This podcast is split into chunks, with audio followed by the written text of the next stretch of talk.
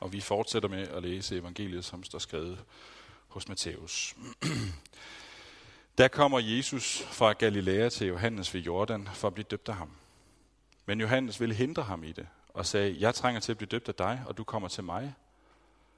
Men Jesus svarede ham, lad det nu ske, for således bør vi opfylde al retfærdighed. Og så føjede han ham. Men da Jesus var dybt, steg han straks op fra vandet, og se, himlene åbnede sig over ham, og han så Guds ånd dale ned, ligesom en due, og komme over sig, og der lød en røst fra himlene. Det er min elskede søn. I ham har jeg fundet velbehag. Lad os bede. Tak fordi du opfylder al retfærdighed, Jesus. Kom og hjælp os på plads i vores identitet, i vores liv og i vores fred med dig.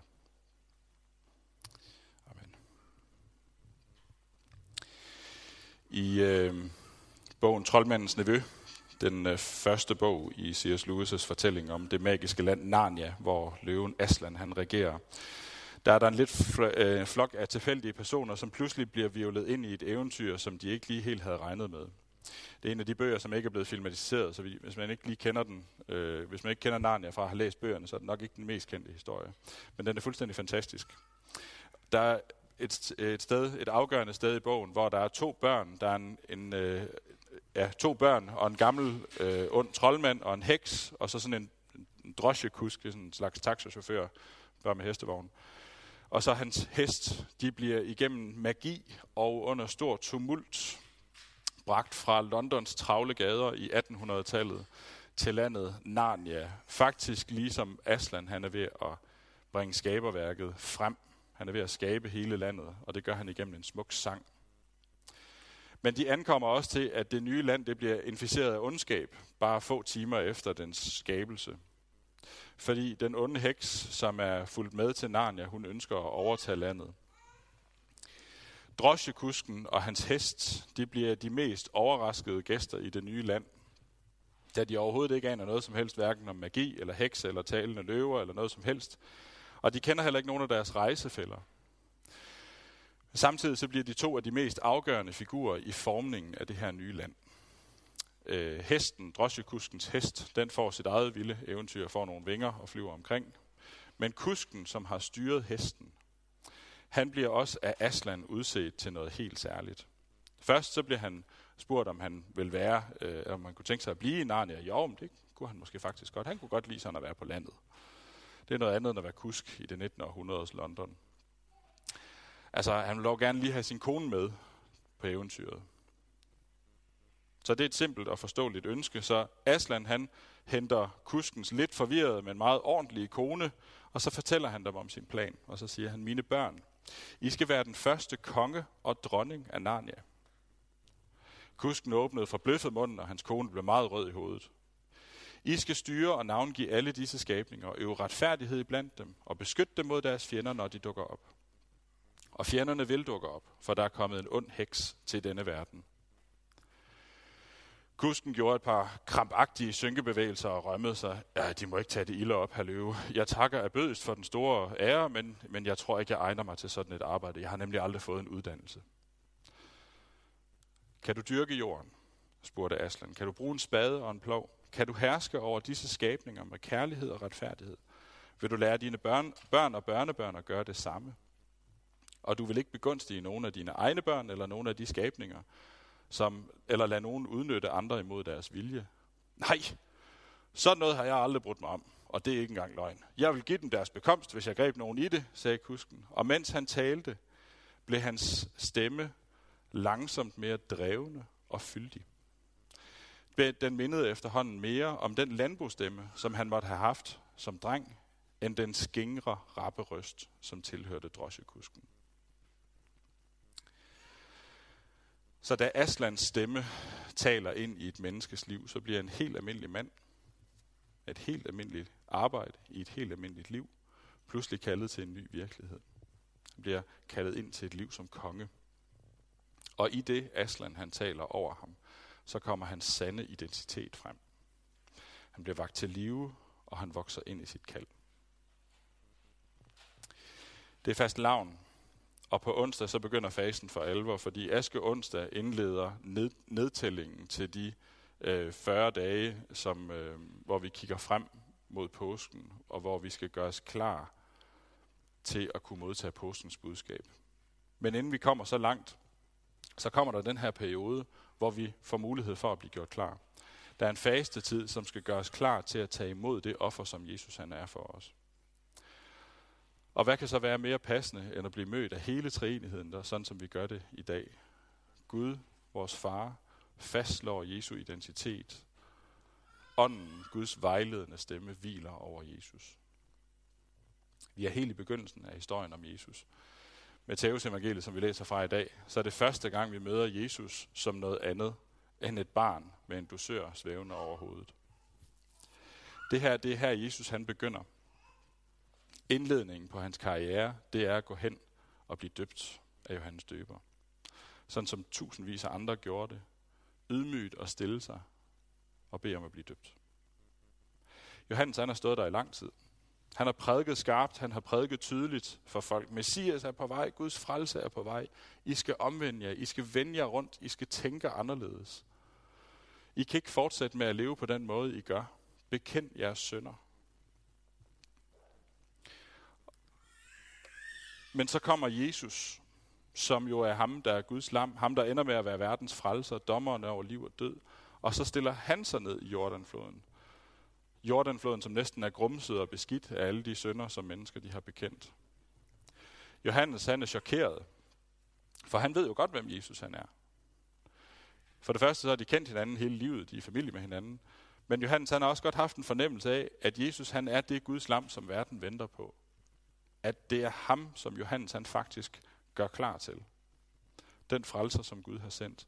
Så hvorfor skal Jesus døbes med den dåb, som han tilbyder? En omvendelsesdåb. Det virker så omvendt det hele. Men det er, hvad der skal ske. Og det er, hvad der skal ske. Jesus han ved præcis, hvem han er, og han ved præcis, hvad han skal. Jesus han skal ned og stille sig på linje med mennesker. Jesus han skal træde ned i vandet. Han skal træde ned i alle bekendelserne. Han skal træde ned i alle synderne. Han skal bringe en ny virkelighed frem. Det er ikke fordi Jesus han tager sin egen synd med derned, men han går ned i vandet, og så bliver han en del af menneskers synd.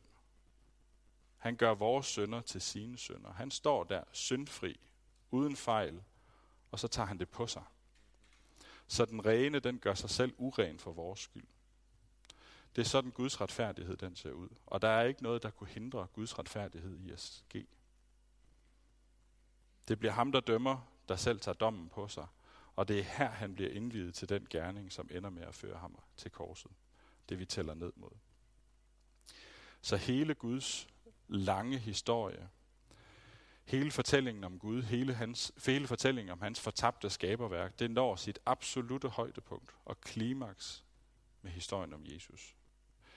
Guds verden, den ligner ikke vores verden, men vi trænger til at få et møde med den verden. Vi trænger til, at Guds verden bryder igennem til vores liv. Det kan godt være, at vi har hørt det her mange gange før, men vi trænger til det igen. Igen og igen at høre det. Og blive overrasket, sådan som Jesus han, eller sådan som øh, Johannes han bliver det på Jesus den dag. Jamen er det det her, du vil, Jesus?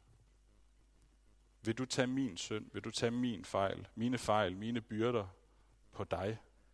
Og ja, det vil han. Og ja, det er det, han gør. Han identificerer sig med os. Han tager vores plads. Og han lever det liv, vi skulle have levet. Og han dør den død, vi skulle have haft. Han kommer for at opfylde Guds planer, ikke menneskers planer. Og hvad er det så, der sker? Himlen den bliver flænget, og der er en stemme, der lyder over Jesus. Nu kommer hele treenigheden til stede, midt i alt mudderet, midt i alle bekendelserne. Stemmen fra Gud lyder over sønnen, og ånden falder over ham. Gud han er til stede igennem hele Bibelen, det ved vi godt. Men når treenigheden den viser sig på samme sted på samme tid, så skal vi lytte efter. Fordi det, der sker her, det kommer til at give et ekko ind i vores liv. Jesus han forvandler Jesu, eller Johannes' omvendelsesdåb til den dåb, der giver nyt liv. I den dåb, vi døbes med, der får vi den samme proklamation over vores liv. Jesus han begynder i dåben, det gør vi også. Et menneskeliv begynder i dåben.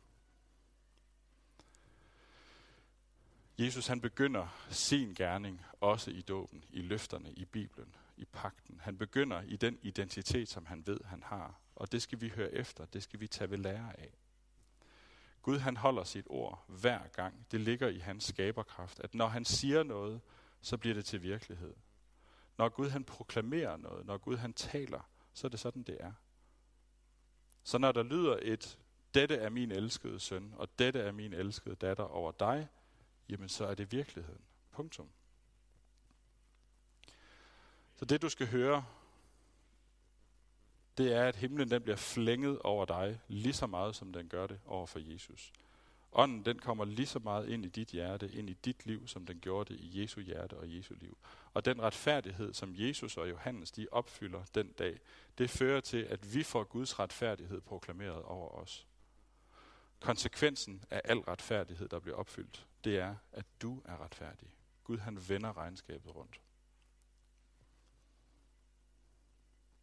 Okay. Så så langt, så godt. Det er ligesom budskabet i en nødskal. Og så står vi her, og så skal vi tage det til os. og så vil jeg stille dig et spørgsmål. Hvad er det, der får, lov, der får lov til at definere dig? Hvad er det, der får lov til at definere, hvem du er?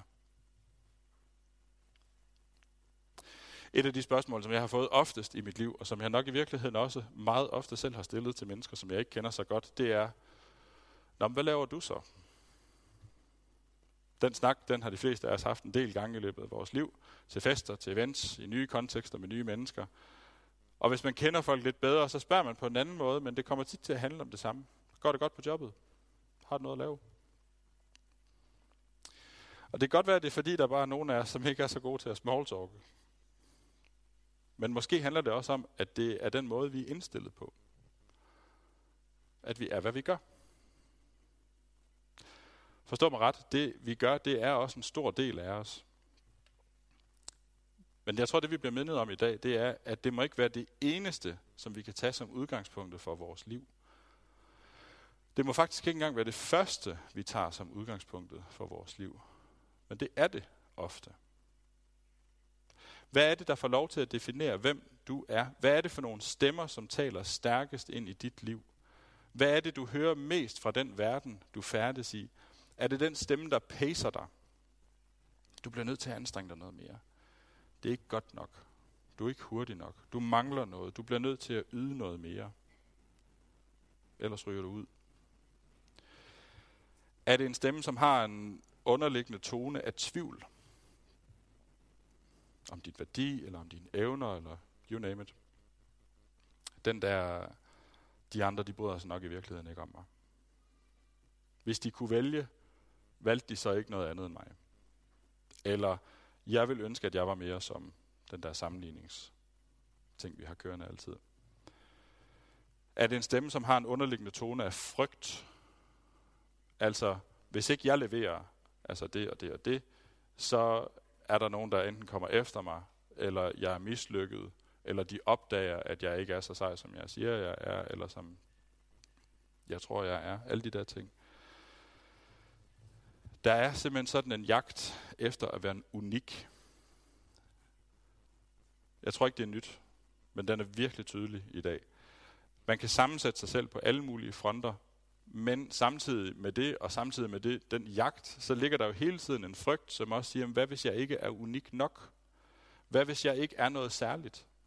Hvad hvis jeg ikke kan finde frem til det, som gør mig til noget særligt? Hvad hvis ikke jeg kan præstere sådan, at jeg bliver noget særligt? Og de stemmer, dem er der nok af alle vegne, og dem bliver vi påvirket af. Og jeg tror, der er et spørgsmål om, om vi ikke vi også nogle gange kommer til at forveksle de stemmer, som vi har med os fra vores kontekst, vores kultur, vores familie, vores historie, alle mulige steder, om vi kommer til at forveksle dem også nogle gange med Guds stemme. Fordi spørgsmålet er, om ikke vi nogle gange kommer til at tænke med alle de der frygt, al den underliggende sammenligning, alt det her med, at du mangler noget, du er ikke god nok, om vi kommer til at tænke, at det er det Gud, han siger til os. Det er ikke kun til faste navn, vi mennesker, vi tager masker på. Der er nogen af os, der tager masker på hver eneste dag, for at kunne passe ind, for at kunne være med, for at kunne slå til. Prøv at høre godt efter. Tag de tekster, du hører i dag, ind i dit liv. Det er ikke det, Gud han godt vil give dig som udgangspunktet, som fundamentet i dit liv. Den virkelighed, som bliver proklameret over Jesus. Du er min elskede søn. Jeg glæder mig over dig. Den lyder også over dig og mig. Du er min elskede datter. Du er min elskede søn. Jeg glæder mig over dig. Det er et godt udgangspunkt for vores liv, ikke at begynde med krav, men med kærlighed. Ubetinget kærlighed. Det er et godt udgangspunkt for vores liv, ikke at begynde med præstation, men med hvile. Gud han er ikke først og fremmest optaget af, hvad han kan få ud af dig, men han er meget optaget af, hvad han kan få ind i dig. Og jo mere vi kan indstille vores liv efter, at det ikke først og fremmest handler om, hvad vi gør. Det handler først og fremmest om, hvem vi tilhører. Jo mere på plads falder vi i vores liv. Jo mere på plads falder vi faktisk også i vores jordiske liv, i vores familie, i vores kald, i os selv. Det her, det er det Jesus han levede af. Det her, det er hans identitet. Det er det, der klæder ham på til at gøre det, som han var kaldet til. Og det samme, det gælder for os. Hvad er det, vi bygger vores identitet på? Er det det, vi selv formår? Er det de stemmer, som hele tiden bare kræver af os? Eller bygger vi den på det, der er sket i vores dåb? På det, som Gud han siger til dig igen og igen og igen, med både ord og med handlinger. Du er mit barn. Det er sådan, vi bliver klædt på til vores liv. Og derfor er der et spørgsmål, der brænder sig på for mig, som jeg tror, jeg skal stille dig. Tror du på det her? Læg lige mærke til, at jeg ikke spørger, om du føler det. Det er ikke det, jeg spørger om. Om det er den måde, du virkelig har det indvendigt, inde i dit hjerte og inde i dit følelsesregister. Det er ikke mit spørgsmål. Mit spørgsmål er, om du tror på det. Din dåb, den fortæller dig, at det her, det er din virkelighed. At det er det, Gud han proklamerer over dig. Men lever du ud fra det? Er det det, du håber på? Er det det, du stræber efter? Er det Guds proklamation over dig, som du får din næring fra? Eller kravler du ind under alle de andre stemmer? Så ligesom kusken fra C.S. Lewis' bog, som jeg nævnte i starten. Man kan godt komme til at glemme sin identitet. Men når så Jesus, sådan som Aslan i øh, Lewis' bøger er et billede på, når Jesus han får lov til at tale, så bryder virkeligheden frem. Så forvandler han os. Vi skal ikke tage fejl af, hvad det betyder, at Jesus han er sandheden. Når Jesus han taler, så bryder sandheden frem. Vi bliver forvandlet, så vi kommer til at ligne ham mere, og det skal vi lade ham gøre. Vi skal høre efter, hvad det er, han siger.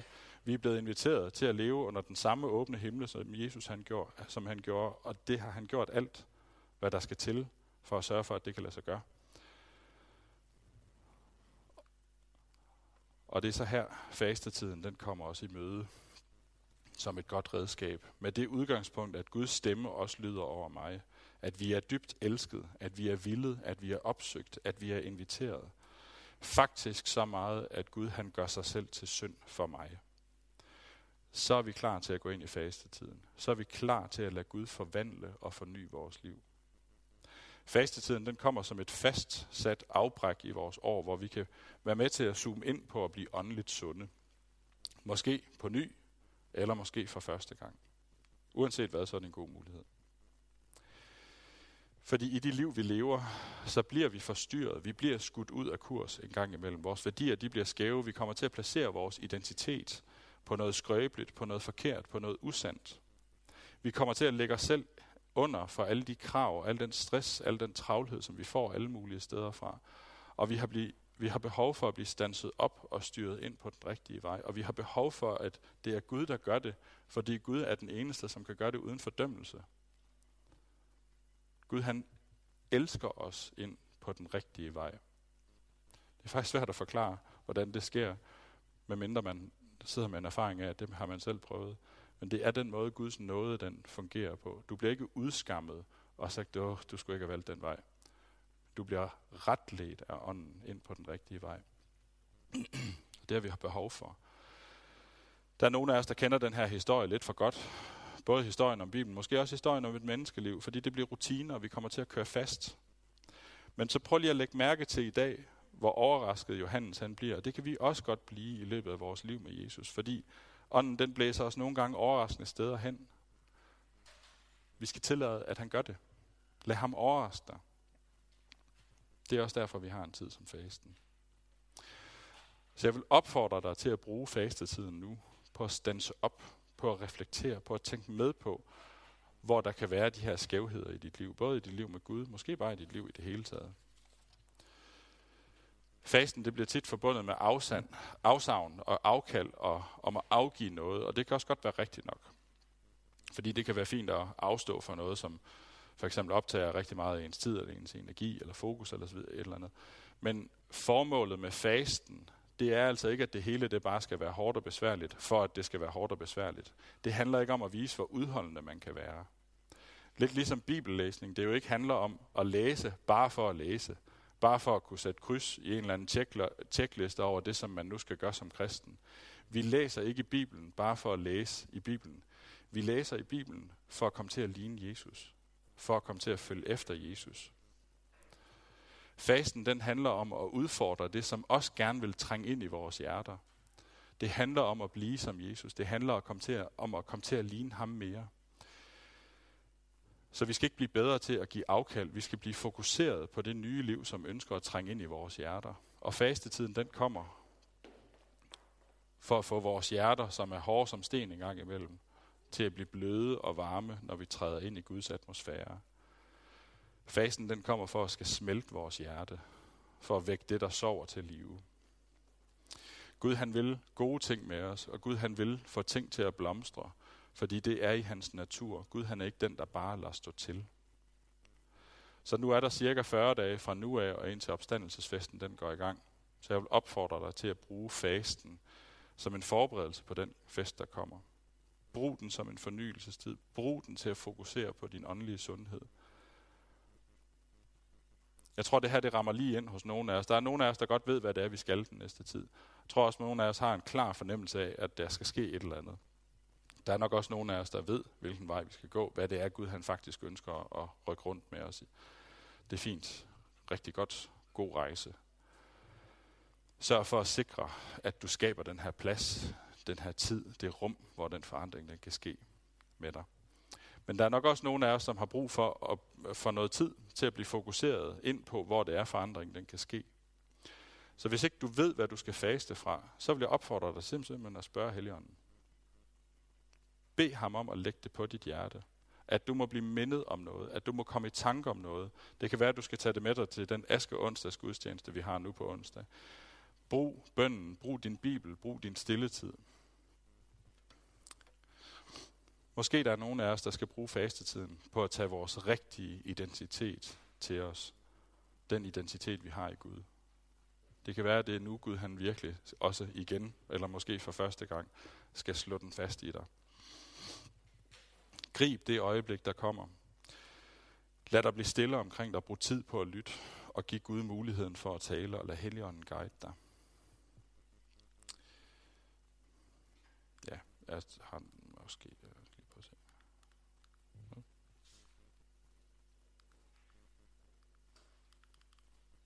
Nej, det er lige meget også.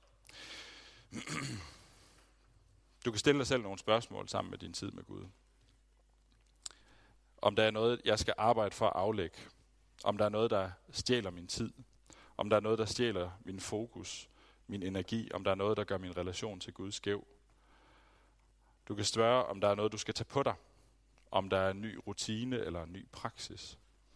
Alt sammen noget, der kan være med til, at vi bedre stiller skarpt på den noget, den forvandling, som Gud han ønsker at bringe ind i vores liv. Det er Gud, der bringer forvandlingen. Det er Gud, der skaber frugterne. Det er os, der stiller os klar som jord som øh, vi lader Guds ord plante, øh, plantes i. Vi ved ikke om alt det, der er på færre i vores liv, og vi ved ikke om alt det, der er skævt. Men vi kan bede Gud om at rydde op i os. Vi kan bede Gud om at erstatte vores råd med hans orden, hans nye liv, hans sandhed, hans nåde og hans kraft. Så lyt til Guds stemme, som lyder, som lyder både over Jesus og over dig. Og bliv overrasket, som Johannes, når du ser det nye liv, Jesus han kommer med til dig. Lad os bede.